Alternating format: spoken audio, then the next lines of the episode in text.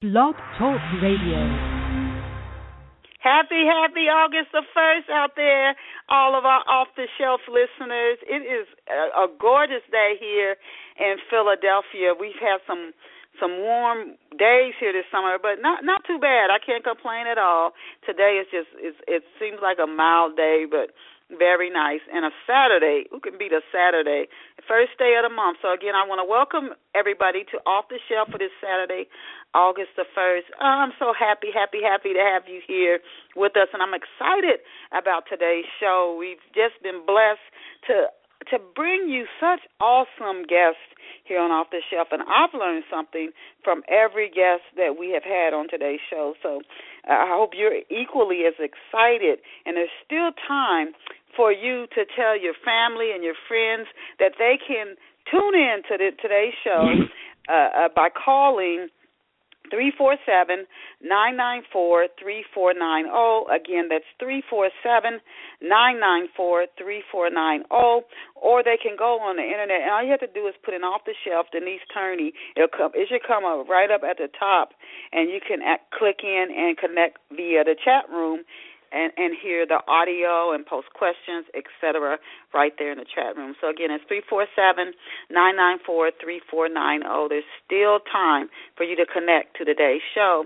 If you come into the middle of the show or the end once it streams, you can come back here to off the shelf and listen to the show in its entirety again. And I want to start today with a great motivational quote. And the quote is You already have everything that you need to succeed right inside of you. I know Christ said the kingdom of heaven is inside of us. We keep looking elsewhere. So you already have everything that you need right inside of you the answers to all your questions, etc. And next, I want to again encourage you to pick up a copy of my new book, Love Pour Over Me, if you're a mystery sleuth. And I would love to hear from you to see if you can figure out who is the person who's responsible. There is a murder mystery that cloaks Raymond and his friend's life. If you can figure out who done it before you get to the end of the story and the story reveals who did it. I'd love to to hear from you to see how many of you figure it out correctly. And Love for Me is even more a book about relationships and the complications in relationships. The relationship between Raymond and Brenda, they meet while they're in college, and their relationship expands across decades. And then also a relationship between Raymond and his, there are four friends that he meets. They have such a good bond as friends, and it's something that you rarely hear about between men, but they have a good male friendship bonding. Uh, that also, and the differences in the things that they experience in their lives. One of them is a college football standout. Raymond, he's he's academic and track standout, and you get to see how all these people's lives come together uh, and influence not not only the story but each other, and you can see glimpses of your own relationship and your own life and how they've shaped you as you read and enjoy Love Pour Over Me. And you can get a copy of Love Pour Over Me in ebook or print format anywhere. If you don't see it on the shelves, ask for support because Love Pour Over Me is carried by the largest book distributors in the world. So please go get a copy and let me know how you enjoy it. Love Pour Over Me by Denise Turney. And now let us go and meet our very special off the shelf guest. And our special guest today is Dr. Ian Palmer. And uh, Ian is the author of the book Hiking Toward Heaven. What an intriguing title. He's also also the author of the book Weed and Water. Now that one got my interest you know, they just in Colorado and other states they've legalized. So that word jumped out at me. So hiking toward heaven and weed and water. Ian earned his doctorate in physics from Adelaide University. He is a Christian, a grandfather, hiker, and a and he makes his home in Albuquerque, New Mexico. If you want to learn more about Ian, all you have to do is click over to iandexterpalmer.com, and I'll spell it for you: I A N D E X T E R P A L M E R dot com. dot com. And I re- I always recommend to our listeners that you go over to the person's website as you listen to them speak today's show. And you can dig in deeper, read excerpts, learn more about them, even as you enjoy the show. And so while you're there, you can learn more about his books. And he's got some beautiful photos there that he shares that you can check out, as well as, as his blog. Welcome to Off the Shelf, Ian. Thank you, Denise. It's uh, lovely to be here. And I wanted to say that if ever you get sick of the humidity up there in Pennsylvania, come down to Albuquerque. We have very little humidity down here. It gets hot, but it's not humid, which makes it very nice in the summertime. You know what? I hear the same thing. People, uh, Arizona. There are people who yes. love mm-hmm. the weather in Arizona, even though you hear, "Oh my God, 105 degrees," but they say it's a different type of heat. So uh, yeah, yes. the same yes. thing. Yeah. Now, are you a. New Mexico? When I was doing the research, and we've had guests on who've traveled, traveled the globe. Are you are you a New Mexico native? And if not, can you tell us where you were born and what life was like for you growing up there? I was born in born and raised in Australia. oh. Um, but um, and a woman brought me to uh, the USA, um, American woman. Uh, I've lived here more than I have in Australia, and um, but uh, I was raised in a small country town, like 2,000 people. There's not many towns in the U.S. that are as small as that. That's um, a wheat and sheep farming type community, and um, I did my education in the big city of Adelaide, uh, which is the capital of South Australia.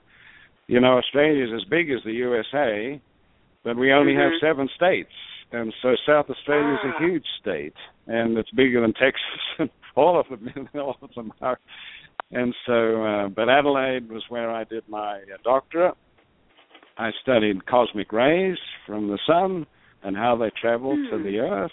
So I was kind of pretty nerdy in my studies there, and uh, I came to the U.S. and uh, worked in Los Alamos, the uh, the place where they made the bomb. That's in New Mexico, and I was here for one year, and then and then moved to Tulsa and uh, Houston, and finally re- retired and came back to uh, Albuquerque because I love the Southwest USA. I love the mountains and the desert and the culture and the climate and the arts and crafts. So that's where I am now. You know, you have a southern accent. Uh, wonder if when you when you were 1st Mhm. going to tell me where you're from, I thought you were getting ready to say I'm from Kentucky or Louisiana. so uh, Australia, okay. And now in one, well, you're, in one you're right, uh, Denise. I'm from the South, the deep South, but it's a very deep South in Australia. Okay. Now, in one picture at your website, it looks like there's snow on the ground. I was really surprised. I'm thinking snow on the ground in Albuquerque, New Mexico. Now, does it Yeah, um, regularly snow there in the winter? Well, I had to ask you that because that really stunned me for some reason. Yeah. Well, uh, um, New Mexico is often thought of as a hot desert state, and the bottom half of it is. But in the in the northern half, uh, where Albuquerque's five thousand feet, it's a mile high city like Denver, and so we get uh, three or four snows a year where the snow stays on the ground. But I can look out my riding window and there's a huge mountain out there that's 11,000 feet, and that gets snow. Uh, we have a ski run up there, um, and so and we're not far from Santa Fe, and that's at 7,000 feet. So there's lots of snow in the northern part of Albuquerque. Interesting. No. See, I, I always learn something, and I'm sure you're gonna. I'm gonna learn even more, and so will our listeners. Uh, as we continue with today's show. Now, how long, Ian, have you been a hiker, and how has hiking? You sound like w- what you what you um, your major in in physics and the the the, studying the sun. You seem like you have this natural attraction to nature, things ab- about nature. Now, how long have you been a hiker, and how has hiking impacted your life as a writer? My dad, my parents took me hiking first when I was 10 years old uh, into the ranges, and not far from home in Australia. And I remember that trip. I remember falling in love with those desert mountains. And um and I that's where it started. And there's been this love inside of me for excuse me for nature and hiking ever since then. So I'm now retired and I've hiked all of my life. And you're right. Um, when I get out there, I try to notice everything. So I I I notice the um, the trail. I notice the trees, um, the flowers, and of course the uh, if there are any animals, you know, there deer or elk that we sometimes see, and um, and and of course the mountains, the topography, um, and I just I love hiking in the mountains, and I also love hiking in the desert. If there's a stream that I can follow, then that makes it even better. There's nothing like having lunch by a gurgling stream, and uh, that's all. That's always a winner. But to me, God is in all of those things. You mentioned. I loved your quote uh, that you started the session with about God being inside of you and His mm-hmm. resources being there. Uh, St. Paul said, It's no longer I that live, but Christ who lives in me. And that's the way I've always felt about God. And so I agree totally with that statement. And I think those resources are accessible all the time if we open up to them. But when I hike, I see God in nature everywhere. You know, whether it's a sunset or a, a you know a pine tree or you know a rabbit or just whatever. And and the hand of God to me is in all of those things. And so it's it's a it's a little bit like you know worshiping there. You know when I when I when I go hiking. Now, when you when you have you do you always plan out your trips? And I'm thinking to connecting this in the way we like to sometimes live our lives, or we want to know what's coming next. We we we don't scientists, psychologists, and the empirical science have known that we do not like the unknown. We don't like it. We want to know, but how is this going to turn out for me before I take the first dip? I want to know how this is going to turn out. Um, when you go hiking, do you because this in nature i mean we know we can't control nature. A wolf could suddenly appear something could appear somewhere that you just didn't expect. Do you generally plan your hiking trips? I know you talked about following a stream. Do you generally plan your hiking trips or do you sometimes just go out and just randomly ex- explore and you end up wherever you end up?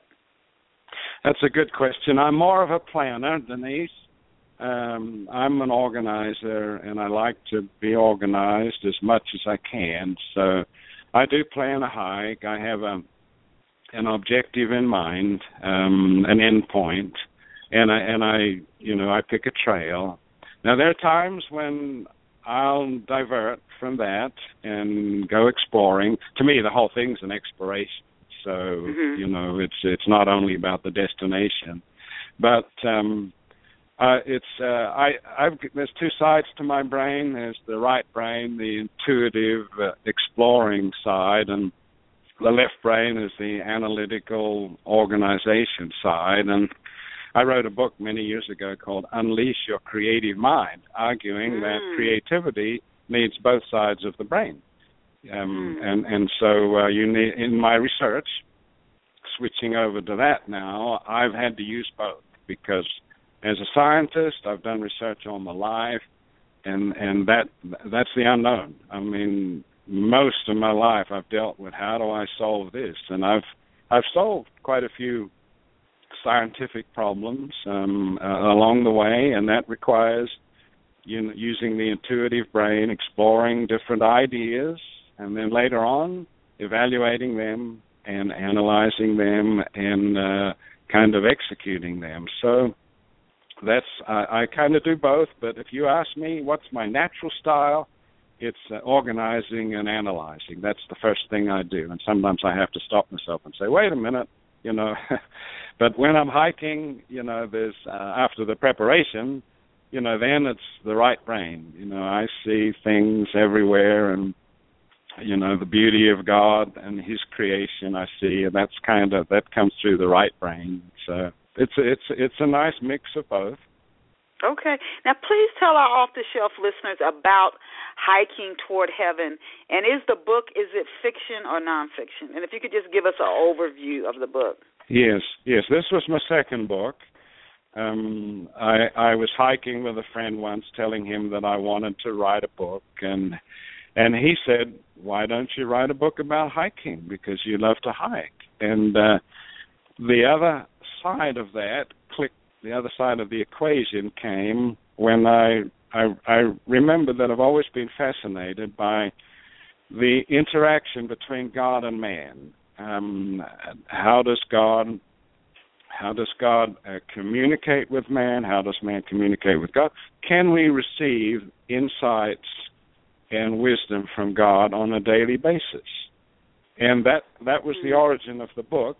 Um, it's a it's it's a it's labeled as a fiction book, but it's a lot of truth in there. And the most common comment I get is, I don't know what's truth and what's fiction in your book. My mm-hmm. daughter, my granddaughter, excuse me, is kidnapped in the first chapter, and that's oh. how it oh. starts. Oh. And everybody, everybody asks me about that. Well, she's rescued by a stranger, and uh, who is um, who is a lady, a mysterious lady, and um, she's more than she appears to be. But she says, "I, I, I'm, I'm single, and so I wanted to date this lady because uh, you know she was um, attractive and she saved my granddaughter." And she says, "No, I can't do that, but I tell you what we can do. How about we take a series of hikes?" And she said, "I'll tell you about things that I know that you've never heard of, and you can tell me about um, what it's like to be to live as a human. Tell me about your problems and your successes, etc. etc. So that begins six different hikes in uh, in New Mexico and Arizona, um, and um, the last one is in Australia. Ah. It's kind of, I think of it as the best one though. And and we run into these situations. There's drama on every hike. Um, there's, there's strange things that happen, terrifying things that happen. And um, but she's kind of a rescuer, as we knew when she rescued my granddaughter. And um, uh, and and she's very revealing. It's what what we learn.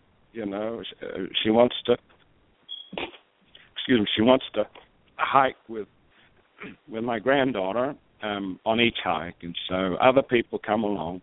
Um, and uh, and so that's how it goes and uh, and so we learn a lot from her.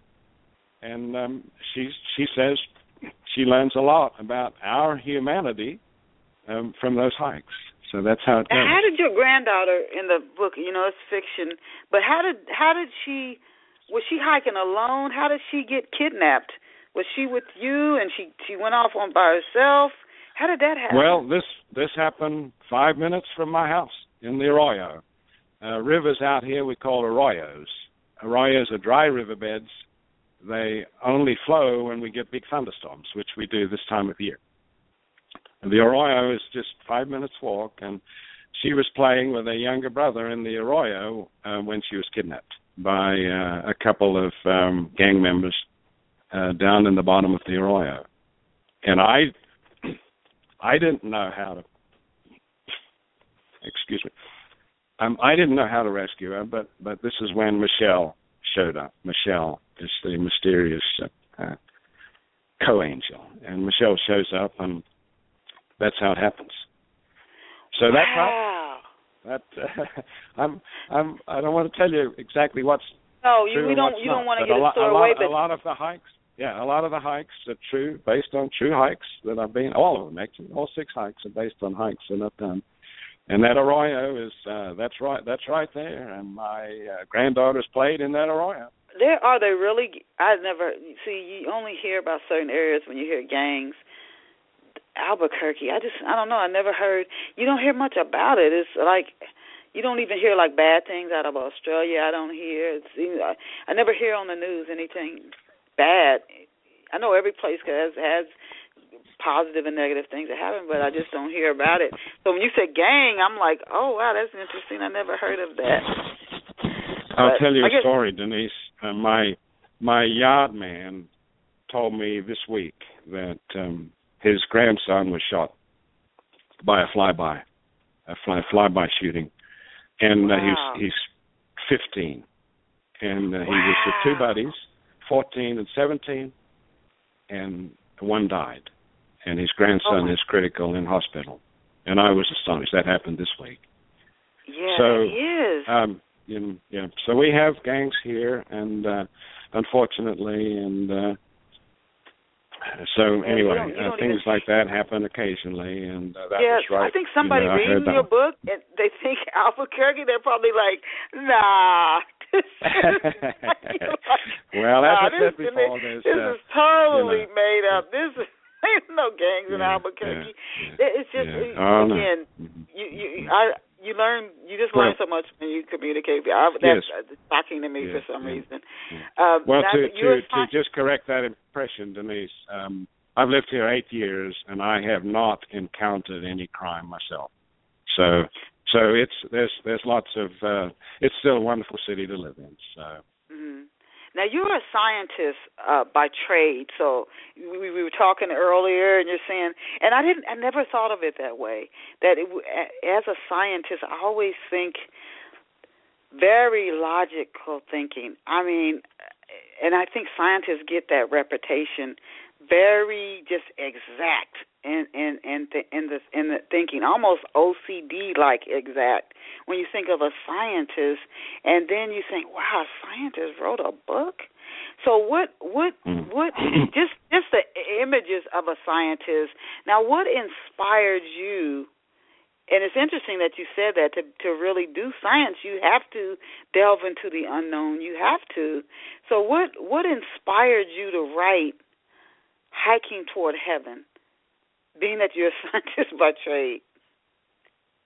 yes. Um, um, let me come back to that in just a second. As a scientist, um, in my um, my during my doctorate, I made a discovery that was uh, that was um, it was it was significant, and I, I didn't know how significant it was, and so I um, I passed I wrote it up and passed it along to my supervisor. He was a very busy man, and he didn't get to it uh, I, because he was too busy, and so I pulled it back after a couple of tries, and then six months later, I, I that was when I was living in Australia, that uh, an American woman uh, made the same discovery and published it and received a lot of accolades for that. Mm. And so I missed not. I, Oh. I, so it was a it was a quite a significant discovery, which I would have gotten credit for that, and back then that was real important to me, and I missed it. It took me a year to get over that, Denise. oh, I mean, wow. uh, I, I didn't have any falling out with my boss. He was a, a, a very wonderful, positive man. Um, he always believed in me, and that's a gift that I I try to adopt with uh, you know m- anyone else. Anyway, that's how that happened. But it was a significant significant discovery, and I've made several others as a scientist because most of my work is research, but most scientists are doing research. I'm also an engineer.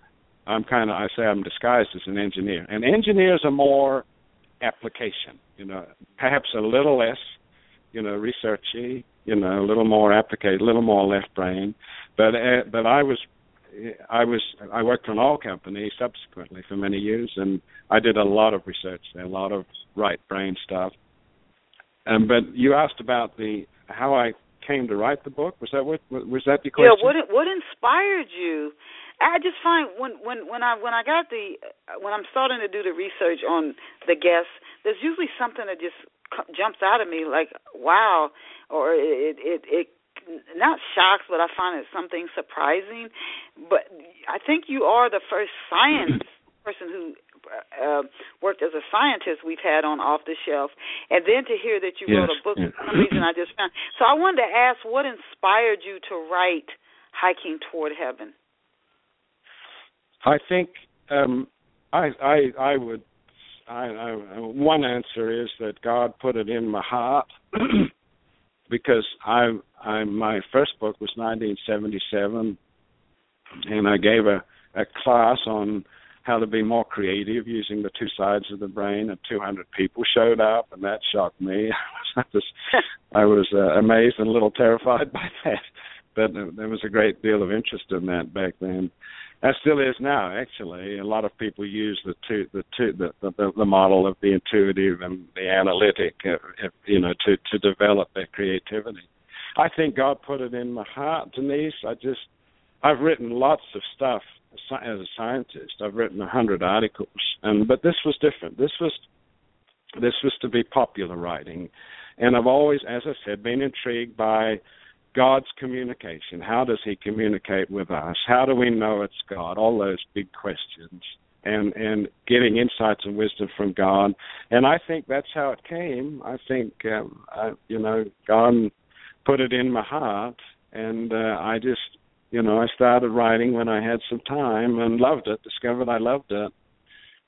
The book Weed and Water, my recent book, um, which we'll turn to in a bit, is um, um, that came about because um, I, I knew I knew a boy who who got involved in drugs and went down, Oh, and uh, and that's what got that that that was the inspiration for that one. I wanted to explore, you know, what that's like, the difficulties of getting out, you know, the you know the the, the realities of going down, the shame, the hurt, the hurt to, towards his mom, etc., etc.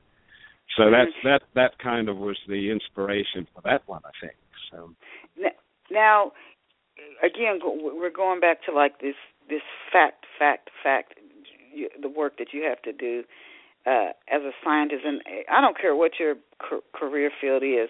Writing a, a book, I, having written six novels myself, that is, I would I would always hear best-selling authors say, you know, if you can do something else, by all means do it. Because, as they said, writing a novel is hard work. You would, I, I mean, the best writers would say it, and I thought, nah, nah, it's easy. But when you really get down to writing and writing a story that attracts the interest of hundreds and thousands of people, that is work. That is work. You might pull off one easily, but I don't know if people know hmm. just how much work goes into writing a good novel. So I wanted to ask you, Yeah, I what were some of the Mm, I- challenges, uh, uh, Ian? What were some of the challenges and advantages, or or or uh, yeah, the challenges and advantages that you found uh, based on your background that you brought to the table when you actually sat down and started writing hiking toward heaven because you got to get the you got to develop your characters you've got to develop your plot you've got to make sure everything connects you can't have too many characters you've got to work on dialogue so what were some of the challenges that and advantages that you ran into Hmm, that's a good question too. I'll, I'll say this first. Um, I, to me, writing a book is easy. Marketing a book is difficult. Now, Ah. I'm not talking about a bestseller because I haven't written a bestseller yet. But I'd like to write ten books in ten years. That's my goal. okay But I, I, I just sit down and I can write half a day and each day, and and I love it. So uh, you know, then then I don't I don't worry too much about the marketing at that point. But then marketing is so time consuming, uh, unless you happen to hit on a, you know, a bestseller. And so that's my answer there. I can write a book. I could write a book in uh, three months. You know, a decent book, a decent book. So Wow. um, the other part is interesting because as a scientist, I wrote many, many articles, scientific articles, Mhm. and nothing personal in there, and no dialogue, no emotions. and so all of a sudden, I decided to write, you know, hiking toward heaven and weed and water.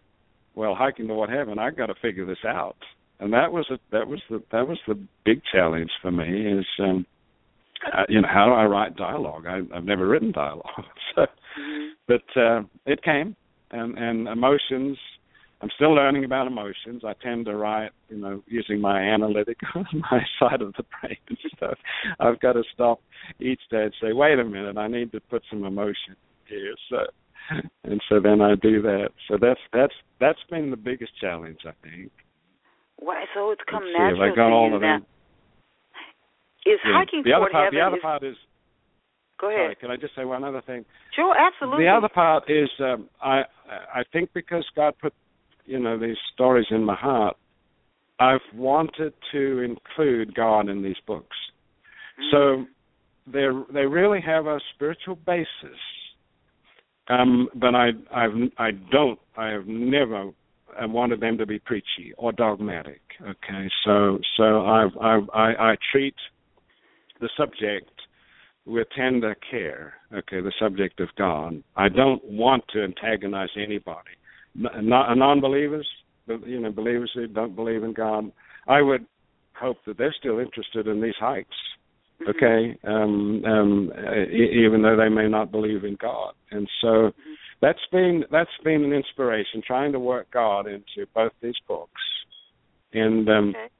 And at the same time, I want to attract Christian readers because there, you know, there's a Christian basis here, you know, be, behind all this. Now, So is, I'm is, sorry, I interrupted you there. Yeah. No, you didn't. No, you're not at all. Is hiking toward heaven? Is it told through the eyes of an adult? We, you know, you said that it started that your granddaughter is uh, kidnapped, but is it told through the eyes of an adult, or is the story told through the eyes of a, a child? And why did you choose this particular approach? Yeah, in both, it's, it's told through the stories of an adult who is me. Okay. So um, in the first case, I am the grandfather called Popper to Kara, you know, the, the, the my granddaughter who's uh, kidnapped. In the second book, Weed and Water, I'm a mentor to the next door um, teenager, Ethan, but my name is still Popper, I'm the same Popper. So, so the, both stories are written through through my perception. I suppose I did that, Denise, because it's easier. I mean, easier for a you know a new a, a new popular writer.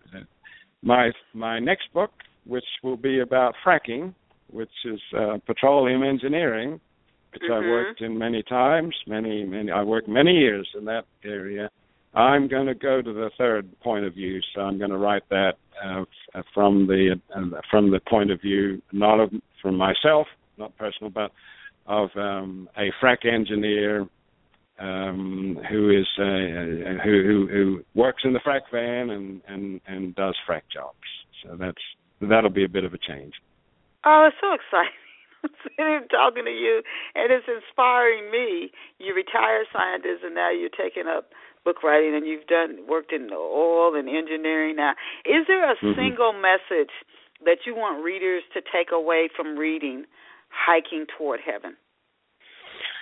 Um, um, yes, um, it it would be uh, uh, to be open to God, the Mm. resources of God. That first book is about um, largely about the resources of God and how how Kara, um, my granddaughter, can be can learn to be open to them, and how uh, we as adults, um, grandparents or parents, can uh, open up as a child, which is what Jesus said. Um, Mm. Yes. Wow. he said, if What you want, if want to come to God, you know, come as a child, you know, which means Yes. open your mind to so, so many scientists and other in, intelligent, you know, intelligentsia. Let me put it, are skeptical and critical, and it's the opposite. I, I I think pride comes into it somewhere, but they they can be quite negative about this and about the childlike faith, which is Mhm. which is that's the one thing that um, you know childlike faith is the one thing that you can access you use to access God. That's what God wants. It's pretty clear from the biblical stories of Jesus. hmm What What have readers been saying to you before we start talking? Go into weed and water. What have readers been saying about hiking toward heaven? Oh, the the uh, the the the most common comment is I don't know what's true and what's not. Oh, and, well, that's and, a compliment. Uh, like you. That's a Well, compliment. I think it is. I think it is. Yes. It's a it's an a level of mystery, right? So I I my way of answering that is to say read the whole story and then tell me what you think. Ah. and that always leads to you know interesting discussion. Okay. Now, how soon after you finished writing "Hiking Toward Heaven" did you start on "Weed and Water"? Oh, I've got to stop and think about that. It was uh it wasn't very long. It was six months probably. Oh, Like. I say, my goal is to write one book every year, and uh, Mm. I think I can do that. And so um, I finished Weed and Water in January, and I've started two books since then. Wow. The one on fra- one on fracking, and the other one will be interesting too. I think because it's about insights and wisdom from God. And I mean, how how can we always expect this? And I mentioned the mm-hmm. part about God living within us, and so it seems like these ideas ought to be popping up all the time. You would think. That's number one. number two is how do you know it's God? You know, that's Yes. the dilemma that we Yes. face. You know, is this from God or is this Yes. not from God? And so Right. so that's Yeah, where that no, one I- came from and yeah. Uh, that that one is a, a different title. It's called The Nerd in the Blue Leather Jacket. I Ah. and, and I, I I was a nerd growing up. I mean, I just was uh, always very studious. I did play sport, but I had no social outgoing at all. I was socially inept, and that's why I, I call myself a nerd. And that went on for many years. But then, then I call myself a nerd because because I just believe implicitly in God. I don't see a problem as a scientist with believing in God. My my faith does not conflict with my science, and so in that respect, I call myself a nerd. So it's kind of I look back over my you know the history of my life, personal life, and career, and also other people, and I see the hand of God everywhere. And and as I Mm. started to write these incidents down, I mean, I, I, it's it's been a joy to me to look back over my life and to interview other people about, you know, where the hand of God, where they've seen the hand of God, and it's been, uh, it's been, it's had a very curious, uh, very sentimental type reaction to me. So I've I've enjoyed writing that one. Now, who you? T- Ethan is your next door neighbor in Weed and Water. Yes. Can you tell us a little bit about Ethan? Uh, and is he the Yes. focal character in the book? But can you Yes. describe him a little bit to to the off the shelf listeners? Ethan is a star athlete, uh, being raised by a single mom, Angelina, who's a beautiful woman, and they live next door to me. Excuse me. And um, uh, ever since he was a, a youngster, um, I offered to take him hiking, and um, which you know to broaden his experience because he has a deadbeat dad, and uh, that's how. Excuse me. Sometimes I get emotional. It's okay. Okay. So that's how um, that's how our relationship starts, and um, and then he makes um, he gets he gets herpes from a cheerleader uh, called Oh. Rachel, and uh, just a one time thing, and uh, he's basically a good kid, but uh, he makes a mistake there, and um, and then he gets blackballed by um, by his football teammates. He plays in the first football team, and and uh, he's a very good basketball player too. He's the point guard. He gets blackballed by jealous teammates, and and uh, and shame comes on, and uh, and he's going down, and he gets into drugs, and and so the the rest of the story is about uh, you know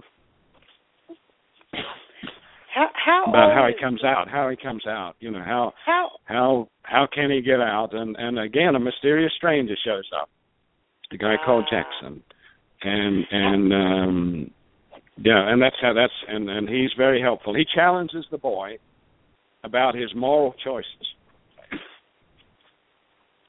and he brings how um, old is how old is brings, Ethan? on. How old is Ethan when he sixteen. he gets into this trouble? And how old is he when you start taking him hiking?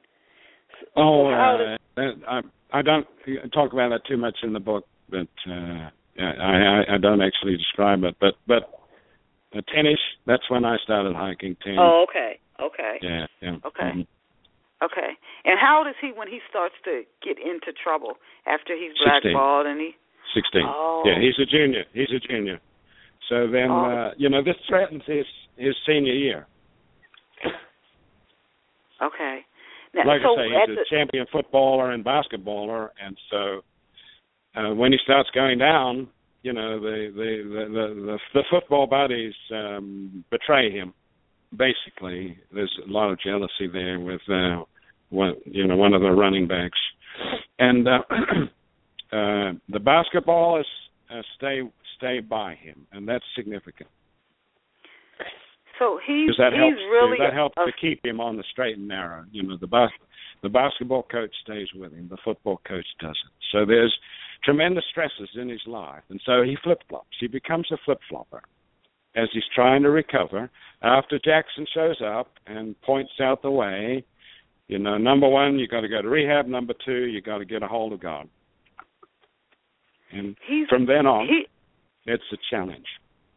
he sounds like he's really forth. the if they're jealous, he's he's uh, really a star athlete, like on his way to a college Yeah. scholarship. It sounds Yep, like. yep, yep, yep. So what's Mhm. happening at the start of weed and water? And I have to ask you this. You said okay, so he gets herpes from a, ch- a cheerleader he's with. Why did? How does that get out? Even you would think that both of them would keep that a secret and nobody would ever know. Um, he breaks up with Rachel because of um, you know because of the shame of it and because of his jealous teammates and and um, um no I've got that wrong no no she he breaks up um he gets into drugs and breaks up um and um he starts getting into drugs I should say breaks up then Rachel spreads the message Rachel oh. apparently tells the footballers yeah Oh. so then the footballers, like I say, there's natural jealousy there, competitiveness, I should should put it. And the Okay. running back is a is a you know he's he he's just disreputable, and so he wants to take him down. So he starts talking about him. Okay, now I get sad. it. The boy the boy's struggling to keep his head up, you know, and things like that happen. And then the coach gets in on it, and the coach lambasts him and says, "If you mess up, you're gone." And that's just when he's starting to rise up, and so he goes crashing off the wagon again when when his football coach says that. Oh, Very okay. sad. Makes me cry. Yeah, but well, his coaches are probably the like the father figures in his life, uh, Yeah, and he wants yeah, he wants yeah, to make them proud of him. Can you tell us about Mhm. uh his mom and Michelle and Kara and some of the other characters? We've you you touched on the the coaches and the uh the the running back, but Michelle and Kara Mhm. Kara and some of the other characters.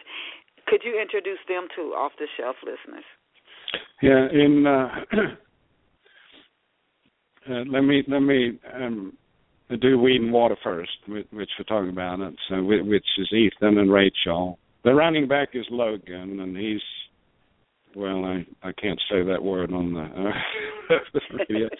Um, um, um, the the the guy that introduces him to um, drugs is Randy, and uh, I dislike Randy immensely. Um, So what does know, Randy do? that- Is he on the football team?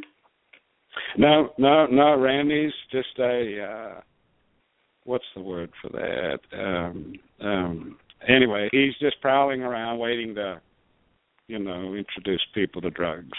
Uh, there's a word for that, and I can't think of it. Uh, is it sycophant? No, I'm not sure. Anyway, uh, uh, he he just he's an opportunist, and he sees um, he sees um, um, Ethan in trouble, and and uh, and and he moves in very subtly and very uh, very cleverly, and says, "Hey, why don't you come to this party? Come to this party, and I'll introduce you to some people." And uh, You know what? I'm glad And you said that, and I hope that the right people tune into today's show. You put that so well that there are people Mhm. out there, whether you're selling a product or whatever, there are actually people out there who when they see the opportunity, they pull you in and pull you down. They almost yeah, it's like yeah, it's their yeah. career.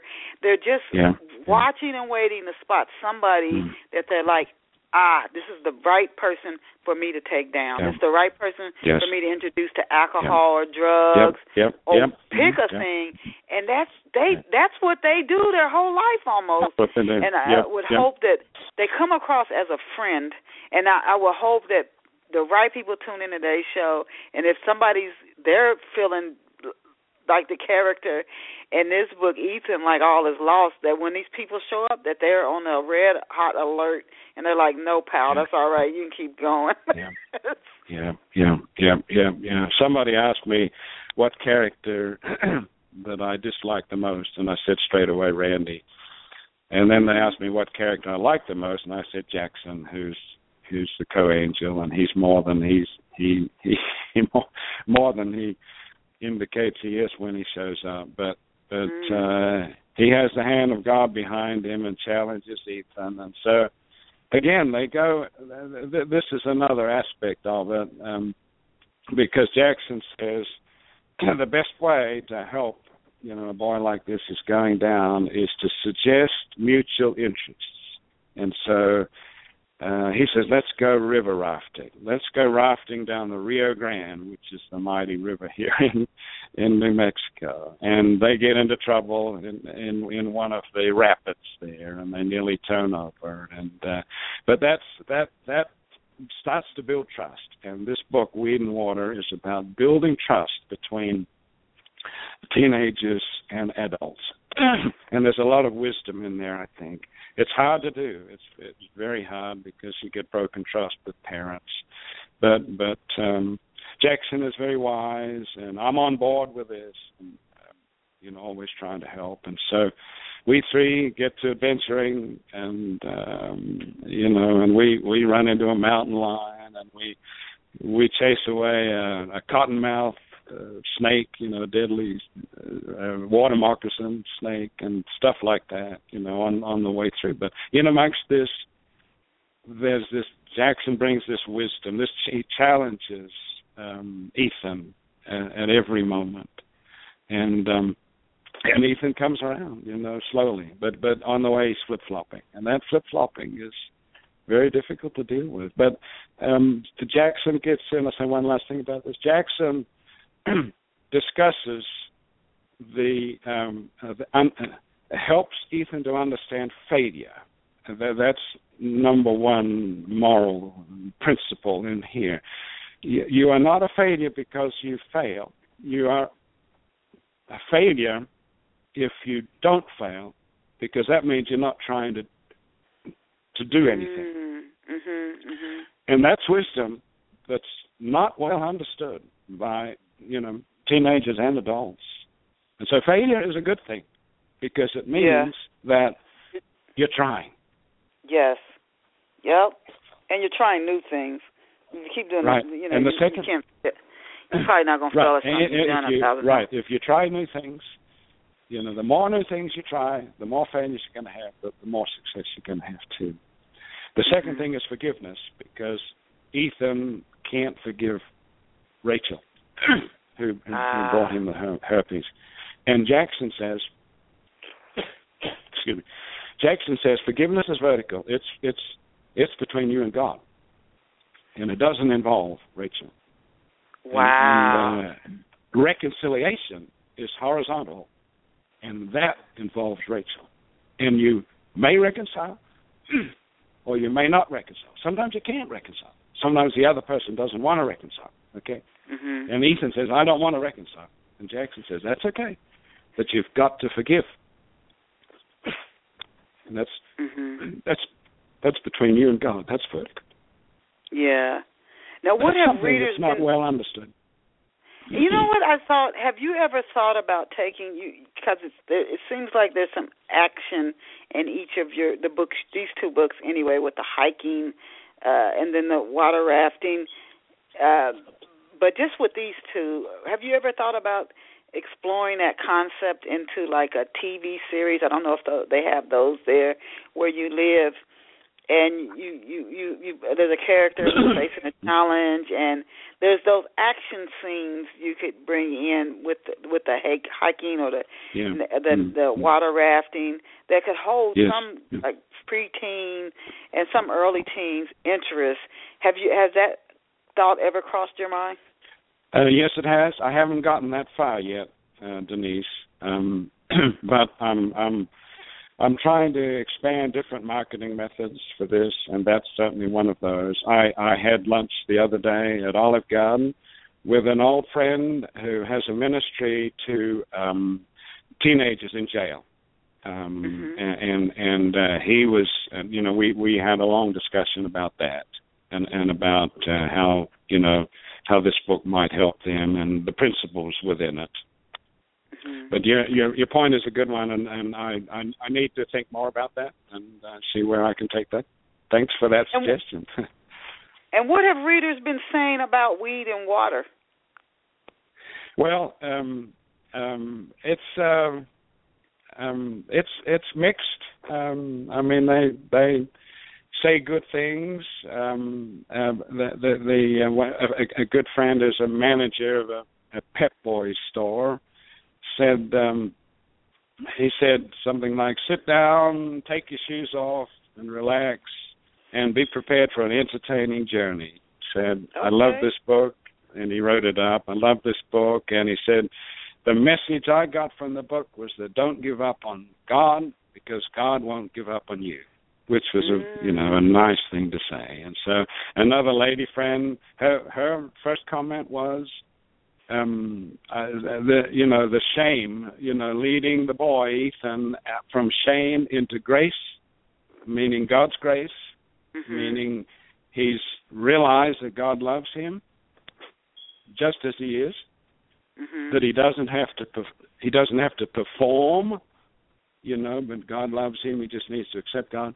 from shame to grace she said that was the big thing that I I got out of that. So there's a Ah. couple of instances there. Yeah. Can you tell? You said writing it comes very easily to you, and you've as a scientist you've written like a hundred or more articles. But when it comes to writing a book, can you tell us for off the shelf listeners who themselves would like to write a book, but some people struggle with getting started. Can you tell us about the process that you use to write your books? Like, did you use an outline? Did you keep a journal? Or did you just sit down and start writing? What's the process that you use to actually create the book? Yeah, um, that's pretty straightforward. Um, I, I just start writing. I mean, uh, I I don't ever get blocked. If I if I feel like I'm blocked, I just start writing. I don't I don't outline a book first. Um, I I write one short story at a time. Okay, and the outline comes. So chapter one might be the first short story. I've just written chapter one for my book on fracking. Okay, mm-hmm. and uh, and and after I'd written chapter one, I thought, bingo! Now I can write a short story because now I know what chapter two is going to be. So it comes to me. The critical thing is to sit down and start writing, start typing. And my best model for that is Ian Fleming. Ian Fleming, the the uh, author of the James Bond books. Mm-hmm. Um, every English winter, when the weather was terrible, he'd go down to Jamaica and he'd write a book. he would write 2,000 words every morning, and then he'd go play in the afternoon. He had lots of, uh, eventually, lots of uh, Hollywood friends, and of course, the beach was right there. But he wasn't distracted by the beach. He w- he had a triangular desk which he set in the corner, and there was no window, nothing to distract him. And he would write 2,000 words every morning, and then he'd go play. And so that's the discipline. I, to me, to, in, in my experience, it's just discipline. It's sit, sit down and write yourself a short story, and then will, the rest will come.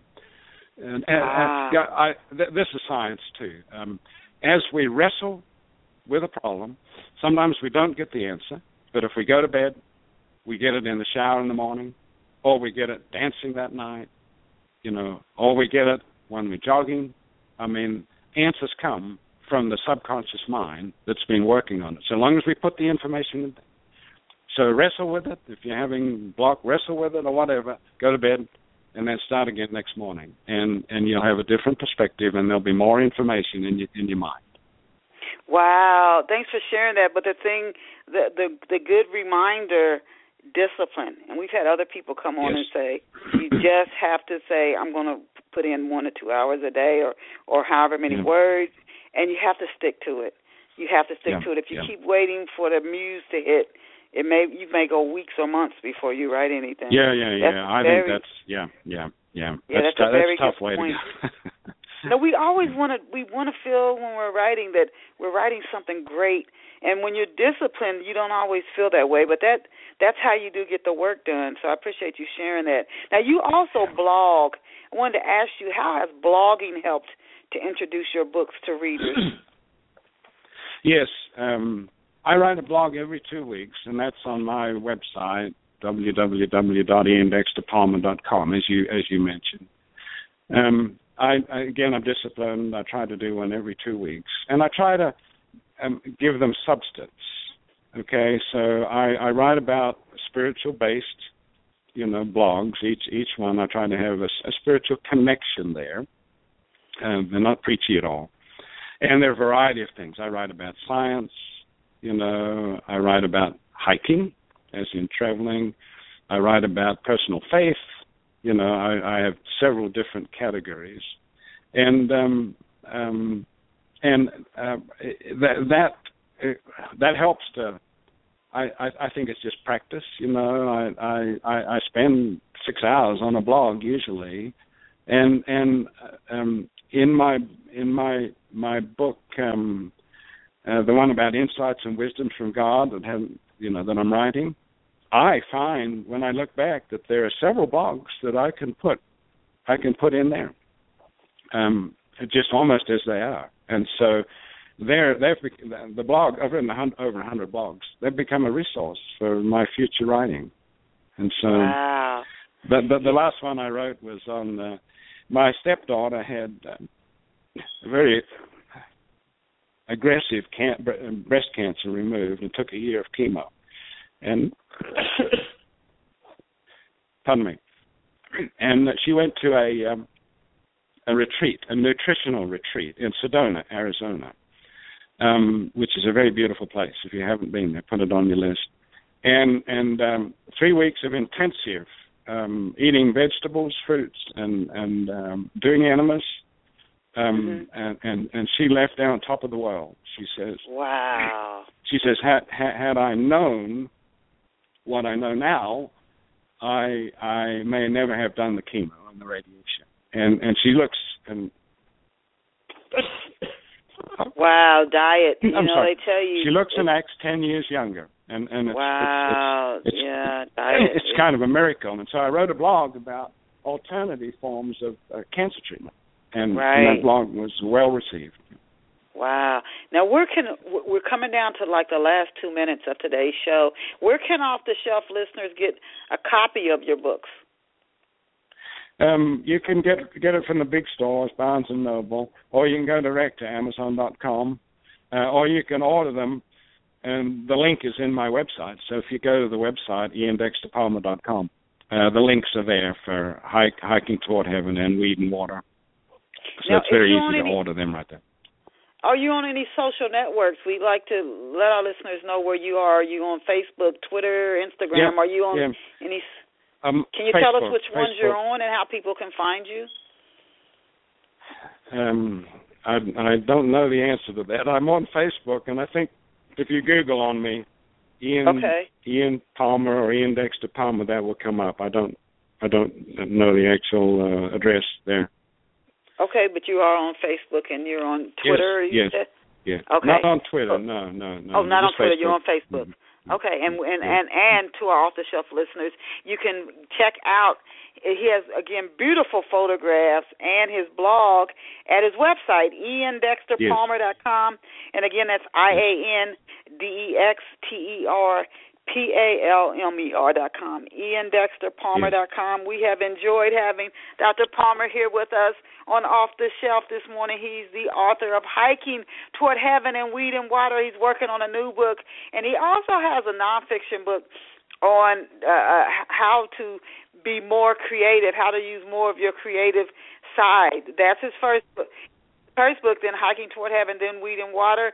He's working on a, a book about fracking, as he's worked also worked as an engineer and a scientist, and he's got another book in the works which uh, you can go again to his website, iandexterpalmer.com, and learn and keep up with not only his blog, his pictures, but his upcoming books and any any any book signings and appearances that he might have scheduled. So we want to thank Dr. Ian Palmer for being here with us this morning. Please go out and support him and and get and enjoy hiking toward heaven and weed and water.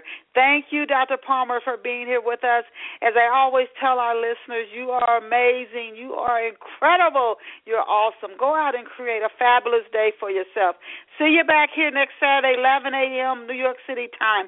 Bye for now. Ian, I'll shoot you an email. Thank you, Denise. Thanks for the opportunity. Thank you. Okay, bye bye.